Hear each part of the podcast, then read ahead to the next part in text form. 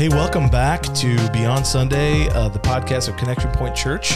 This is Pastor Jeff Carlson. I'm sitting here with Pastor Zach Rainey. Hello there. And uh, it's great to have you, Pastor, once again. And uh, we were talking just last week about cessationism in response to a message that I preached uh, and that we've really been talking about about the oneness of the body of Christ. And I don't want to unpack that again, but um, this is really a, a relation to that. So we were talking about uh, one of the arguments of cessationists, and I'll say, if you did not listen to the previous podcast, maybe go back uh, and take a listen. We, we, should at least give the definition. Yeah, let, yeah, we will. The definition of, of cessation. So give that. Give that. It's the view that the extraordinary gifts operated in the early church ceased and do not continue today. Okay. For whatever reasons. And of course, we're talking various about reasons. the reasons. Various. Why people believe that. Various evidences. And you and I both decided. think that this is the wrong view. We are, yes. we are what you call continuationists. So define that. And continuationism is the view that the gifts of the Spirit continue today. Yes. And we are. We believe, uh, and I, I expressed at the end of our last episode, my, my heart is as a pastor, as a leader, for Christendom, really not even just our church, but really any believer, is that over time, as we grow in our, the things of God, we will operate in more and more of the gifts of the Spirit and the anointing of the Holy Spirit as He enables us. So we believe He is still doing that work today. Uh, you know, the, we're talking about evidences of that, and and uh, one of the arguments that cessationists make that we discussed last time was that the gifts ended with the death of the Apostle John. They were uh, gifts that were resident in the apostles because they needed the gifts to establish the church and to you know do the things that that the first century needed to do. And they did turn the world upside down the bible tells us that those yeah. guys did amazing work. Uh, and then a cessationist would say but that ended with them. I'm not sure then how they think the work of god has continued for the last you know 1900 years uh, because it's still been pretty remarkable. I actually read one author who said, "Well, it's been through pastors and elders and deacons. That's how God with, has with no gifts and no anointing. Yeah, just yeah. good luck, guys. Yeah, but I tell own. you, I, that's hard to believe. If you've ever met some of the missionaries that I have met, oh yeah, and how they oh, work yeah. in their apostolic function and the power, yeah. the spiritual power with which they have to live in to be in the environments that they live. Uh, I remember the Johnsons when someone attacked them with machete and chopped them up, yep. and they came back, had the U.S. stitch them up, and they went right back over yep. there to the mission field again. Yep. My friends down in Costa Rica uh, got attacked uh, by robbers in their house, and uh, Denny and Debbie Seller, and they came back, got patched up in the United States, and they went right back to Costa Rica to serve uh, at the the school down there. Yeah. And I'm amazed. There's that's just two stories. People I know personally. Imagine. The, it makes me think the like, power that missionaries have functioned. Yeah, it, uh, it, it makes me think of brothers and sisters in the Lord in other nations of the world where there is difficulty and there is persecution and there is a we've got to figure out how to make it this week. You know what I mean? Yeah. Whereas here in America, we're very we're very plush and and happy and and whatever. Uh, we've got everything we need and more than we and, need. And, and that's why that's why we some. think we don't need the Holy Spirit. Well, right. And, the, and those I gifts. wonder. I wonder if cessationism is a cultural phenomenon in response to we don't feel that we don't need the Holy Spirit to empower us today you know, because we're going to a tribe that if we don't have the power of the Holy Spirit, you know, there's real potential that they could kill us or they could whatever.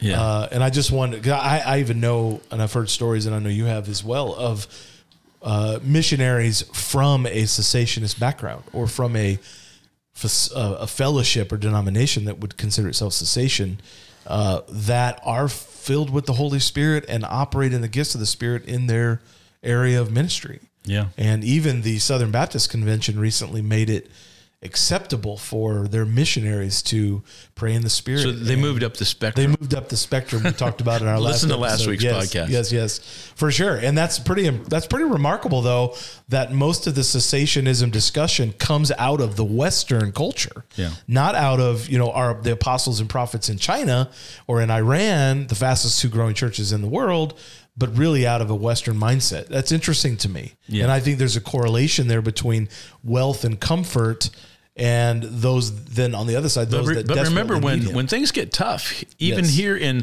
in Tippecanoe County, you know, it's going great. You you've got Yeah. your coffee, you've got your house, you've got your your uh, nice car, you know, and but then a child gets sick.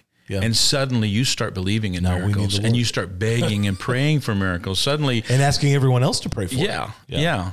Uh, All of a sudden, we believe in miracles again. be- but that's essential. We have to believe that God is a supernatural God. Amen. Even if we're uncomfortable with Him doing supernatural things in our lives, if the scripture says God will do these supernatural things, we need to be more open about that idea. And uh, just because, I mean, God can make you uncomfortable sometimes. Yeah. And I think that Yes, he uh, can. the phrase itself, I think, is what turns a lot of people off. The phrase speaking in tongues, Mm-hmm. because you get the picture of a big old pink tongue, you know, and it is. It You talking, about, you talking about the Rolling Stones? no, yeah, like the. Rolling Stones uh, uh, album. I'm not sure that's what the Lord had in mind. No, but I grew up in the 70s, graduated from high school in 1977, you know, so uh, that would be in my mind, literally what you just said. I would picture this speaking in tongues. Why do you think people um, get so fixated on that one gift? That's one gift Right. of 27, 28 gifts, depending on who you read. One gift in the body that is both an individual gift that you know uh, we have a heavenly prayer language with which we can call on the Lord, but also a corporate gift that's used in the corporate body. But it seems like uh, non-Pentecostals get very fixated on that one gift. Why do you think that is? Yeah, it seems like they would, they don't mind praying for miracles. Let's ask for healing. They'll and Yeah, uh, I mean okay. they might draw the line. Some of them don't really appreciate getting a prophetic word Yeah. uh, in their presence, but most of the other gifts they'll they'll pray for miracles and uh, but boy, we won't speak in and- tongues. We can't but- speak in tongues. I, and I think some of it is because the phrase is a little bit weird in itself, and um, there are some translations of the Bible that that, that don't use that. Um, right. they'll talk about the the other languages instead. Well, on the day of Pentecost, yeah, they were speaking in other languages, and primarily, we believe, known languages. On God was day. supernaturally giving Yeah. them power. I don't know that that particular moment was meant to be prescriptive. For instance, in Acts 19, well, it was the first time, so we first don't know. time. We don't and, know. And it was really, you know, when Paul writes, it's a witness for unbelievers. For that day, it was. Yeah. That was the birth of the church, and the Lord used those uh, earthly languages to speak to the people in Jerusalem and proclaim the power of God. The, the only way, Pastor, if we to know if that had anything to do with the following pattern would be if it happened again in the Book of Acts. And I don't, I don't it- know that we have it does that. twice. where it's known languages. Where, no, where no, where Speaking in tongues, where yeah. speaking in tongues is used, but it isn't called known language in the in the second two. It's just that God gave them the same Yeah, I was- gift. I was gonna say it's Acts- described as the same gift as we got in the beginning. Acts 19, when Paul lays his hands on the believers in Ephesus, Ephesus, yeah, and they the Bible says they spoke in tongues and prophesied, yeah. but there's no indication that it was known languages at the time. Right. Yeah. I I also think uh, like the one where with Peter and uh, Cornelius because uh, Cornelius was Italian and I, I love that I love it in the old King James the Italian band and uh, Peter got Peter was told you know uh, had this vision Yeah. up on the rooftop of this sheet coming down and strange animals and uh, go eat that snake, that type of story. And he knew he was supposed to follow and go to this Italian family because Italians were, were not Jewish. So this was a big deal that one, they weren't Jewish. And also, they received the exact same gift as they did for, to the Jewish nations, Yeah. the people from the nations that were Jewish on the day of, of Pentecost. And that's how they said, How can we forbid water then? So uh, the this leads into one of the key things on continuation is is uh, the argument that the baptism in the Holy Spirit is not a subsequent gift, subsequent meaning following Right. Uh, salvation. That salvation and receiving the Holy Spirit happen at the same time. And that's kind of a misrepresentation of what the Assemblies of God and, and most Pentecostals believe. We we don't believe that you are deprived of the Holy Spirit when you're saved. We, we believe that you He takes up residence in you, he lives, he abides. There's an abiding presence of the Holy Spirit. But we still believe that there are supernatural works of the Holy Yes. Spirit, the gifts. Yeah, and those gifts, it is a subsequent event being filled with the Holy Spirit, or like Jesus said, overflowed with the Holy Spirit. Uh, the, you know, he stands up in John 7 and says, These things will flow from within you. Uh, and it says right there, he's speaking about the Holy Spirit, whom those who believed were later to receive. Yeah. And I think that one of the things cessationism says excuse me, is there was sort of a statute of limitations then on those who would believe. That those who would believe in him meant people, you know, sort of in Jerusalem or in that early first century would believe in him, but it doesn't believe then that it's for anyone who would believe throughout all time. And I think that's a mistake cessationists make, uh, thinking that that's limited. Yeah. I, a lot of times a mistake like that comes from uh, your previous experience. And this is this is interesting be, to me because Pentecostals are accused so many times of creating doctrine out of our experience. Yes. We have an experience, so we come up with a new a new doctrine, and this this just isn't true. Right. And I've I've been Pentecostal since the 1970s, like I said, and uh, that hasn't been the true. We believe that the scriptures are complete. They are the rule for faith, for conduct, for what we will believe. That's where our theology comes from. But here now we have an example of cessationists who had the experience of no gifts of spirit, and they're interpreting the Bible through that lens of naturalism Yes. and intellect and saying, well, that's what God meant. Yeah. So they're using their preconceived ideas and their experience to create doctrinal statements, Yeah. which is the same error we're accused And of. then I think you can cherry pick uh, parts of scripture or phrases. Excuse me for my, my throat here today, but you can you can cherry pick, um, you know, verses in Acts or verses in the epistles that seemingly support, you know, your pet doctrine. And Pentecostals do the same thing on that extreme level when we allow, our we go. Well, I had this experience with God, so let me find something in the Bible, even if it's like half a verse, proof texting. yeah, to to to prove, oh, this must be God because here's what it says. And uh, you know, scholars will say you can't do that. You've got to look at the entirety of the context of the passage, whatever it would be, the whole story, the whole stanza. You know, if you're talking about poetry or whatever, in order to try to explain or use it for doctrine. And that's not what either of the spectrums do. They pick and choose so they can justify their point, which is a very human way to Yeah. approach an argument. Yeah. Yeah. Yeah. We don't ever let our experience to dictate doctrine. Uh, practices and methods may change. Yes. according to culture and things like that, but but not our core doctrines, uh, not what the Scripture teaches, not not what's authoritative. Uh, a prophetic utterance from the Holy Spirit is not authoritative at the level that Scripture is. Exactly. And that's one of the arguments against us Pentecostals that, that somehow that we treat those things as if they're equal to Scripture, right. and that's not true. I've always said, you know, if you if you give me a prophetic word or whatever, it, it must line up with the word of God. That is the baseline. That is still the baseline. That is and I do think there's a perception in in cessationism that that we want to be so prophetic that we just dismiss the scriptures. And we don't care what the Bible says. We care what, you know, Joe Schmo said over my life last Tuesday because it, it reinforced my own beliefs or my own thoughts about my life. Well, that's not what real Pentecostals are saying.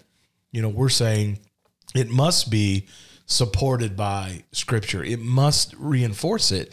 In fact, I would say our experiences should prove what we already believe doctrinally. Jeff, we, They would, should not we wouldn't even it. believe in the gifts of the Spirit if they weren't in the Scripture. Right, exactly. We wouldn't have any context to explain them. No. If they weren't in the Bible. Right. Right. So let me ask you this. What what uh, effect do you think abuse through the years and through, you know, t- TV didn't help us.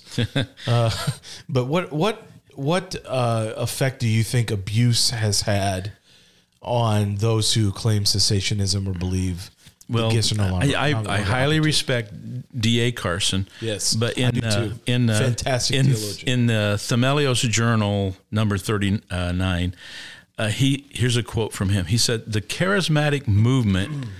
Is characteristically afflicted by one brand or another of health, wealth, and prosperity gospel that distances itself from the gospel of the cross.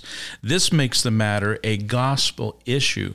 He's he's targeting one area of abuse, Yeah. uh, but saying it becomes a gospel issue then because we're we're bringing a bad reputation upon Scripture. But aren't, aren't we adding? Aren't we doing what Revelation commanded us not to do in, in chapter in chapter twenty two? We're adding by doing that. We're adding to the gospel. I think to an, an effect, yes, I'd agree with that. We're saying the gospel to be saved is not enough.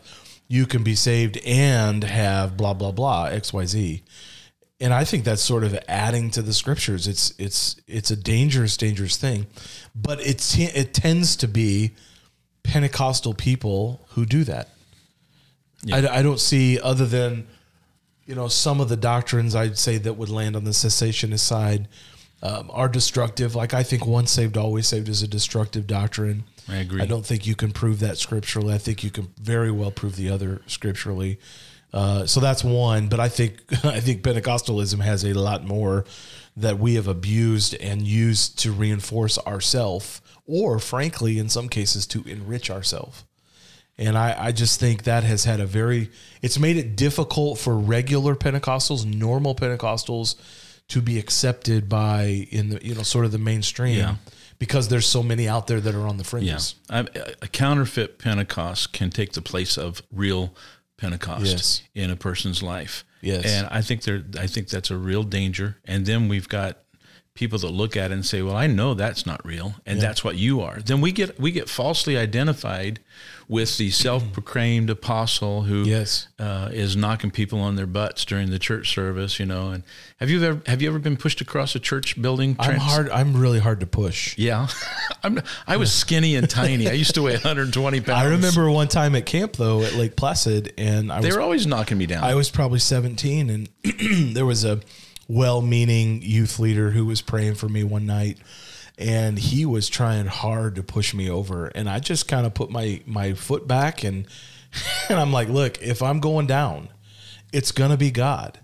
Or I'm not going down. I had a pastor I worked for that said, if God, if God's power hits you so much that you fall out under the power, which I think I've seen it happen legitimately. I've seen it happen have too. legitimately I think I have to. If if that happens to you, you better get up different than you went down. If God touches you in such a way, and I think there's some legitimacy. It- it- It's, it's again another thing that I think fuels the fire of cessationists is Pentecostals who have had these experiences with God. They pray in the Spirit. Yeah. They whatever whatever, but they're jerks. They're some of the most unkind people that the world's ever seen but they're filled with the spirit Yeah. with quote marks, right? And I just think to a cessationist or even a pagan, that's incongruent. If you tell me you've had that experience with God where he transformed your life and yet here you are barking at me because I I didn't, you know, I got I gave you the wrong size french fries in your Yeah. in your happy meal, uh I think that's real incongruent to the world, and they don't know what to do with that as somebody that claims to be a Pentecostal. Right. But now I, I want to see what you think about this. Yeah. I, I think the gifts of the Spirit are gifts. I don't think we earn them by being good people, Right. by being outstanding Christians, by demonstrating the character of Christ. The fruit of the Spirit Yes. is the character of Christ. Yes. But the gifts, just because I speak in tongues doesn't mean I'm the best Christian there ever was. It doesn't even qualify you for the Holy Spirit It- to it give is- you the gifts. The gift of this Holy Spirit is free. Yeah. Um, I think the Lord trusting you, entr- entrusting you with other gifts, sort of the talents of the parable of the talents, is a different thing. Yeah. But they're gifts. And the more faithful you are with whatever God has given you, then the, the Bible is clear. He'll give you more and allow those things to be more powerful in your life. But you're right. I would I would take a robust uh, sort of a robust amount of the fruit of the spirit in most believers before I'd ever care about what gifts they have. Well, and Paul said he'd rather somebody speak five tongues, Exactly. uh, five words, words in a known language, in a known language than uh, thousand or ten Yeah, thousand. what was it? In an unknown tongue. An and he's like, guys, I pray in the spirit more than any of you. Yeah. And I would rather you be useful to the world than be, you know, the, the phrase so heavenly minded, you're no earthly good. Yeah. And so I think, I think, look, I, I, we're, we're continuationists. Uh, we're going to continue to trust and ask the Holy Spirit to move in our church, move in our, our services, the moments, and in our individual lives in the marketplace, not just in this church, but in the marketplace. And I certainly want more of the gifts than just the verbal gifts to be in operation. Oh, definitely. Uh, so we're going to continue to pursue that. We're going to continue to ask God. We're not going to give in to cultural things and, and cessationist type things. But Jeff, uh, Pastor, the, the early church had the same problems we have. They had Totally. trouble with Totally abuse so. and misuse of the gifts because the Holy Spirit is poured out on all flesh. We're just flesh. And we're just like them. Yeah, and so we? don't don't be surprised if today you find people that aren't as qualified as you think they should be in order to be used by the Holy Spirit. These are gifts, and Yes. so I my statement would be that we need to encourage people be filled with the Holy Spirit, be used in these extraordinary supernatural gifts, but make sure that you're following as the Scripture teaches. Yes. you know, not getting into any extremist viewpoints on those things. But And I would say too, if you do not, you know, feel like you're qualified, you do not feel like God can can use you, or work. I hate that term. You work work through your life in the gifts of the Spirit. You're wrong. God can use any of us. it's a gift. God, exactly. You don't If- earn it. If you're just simply willing, God, if you would like to use me in the gifts of the Spirit, I'm a willing vessel. And do that as you desire. And if you never desire, that's your prerogative. But if you want to put those gifts in my life and use them for your glory, I'm a willing vessel. And I, my prayer and my hope for Connection Point Church is just that our people would be like that. And not just when they come to church on a Sunday, but on a Monday morning when they're getting ready to walk out the door or they're driving in their car to their workplace and they say to the Lord, God, if you want to use me in the gifts of the Spirit today, to heal somebody, to speak a word of life over someone, to give the ministry of helps or hospitality or leadership or care or whatever, well, we could name them all. I'm a willing vessel today.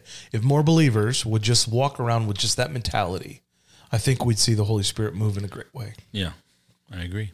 So I just want to mention we're going to close this. I, I some of the discussion we had came from a church um, called Southland Church or Southland Community Church or something like that.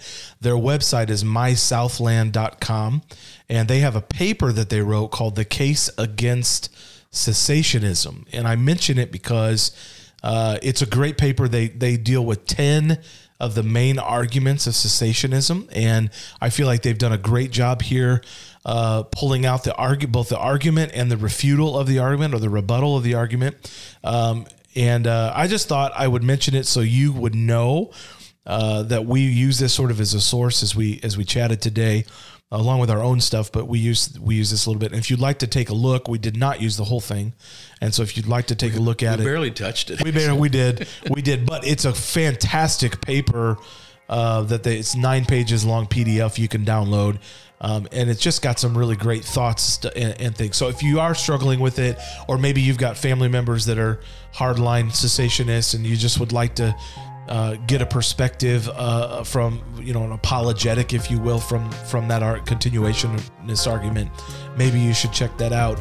Uh, if you can't find it, email me, Pastor Jeff at connectionpointchurch.org, and I'd be happy to send you the link. Uh, until next time, we love you, and thanks for listening today. Thanks, Pastor Zach, for hanging out. Uh, we'll uh, catch you guys next time.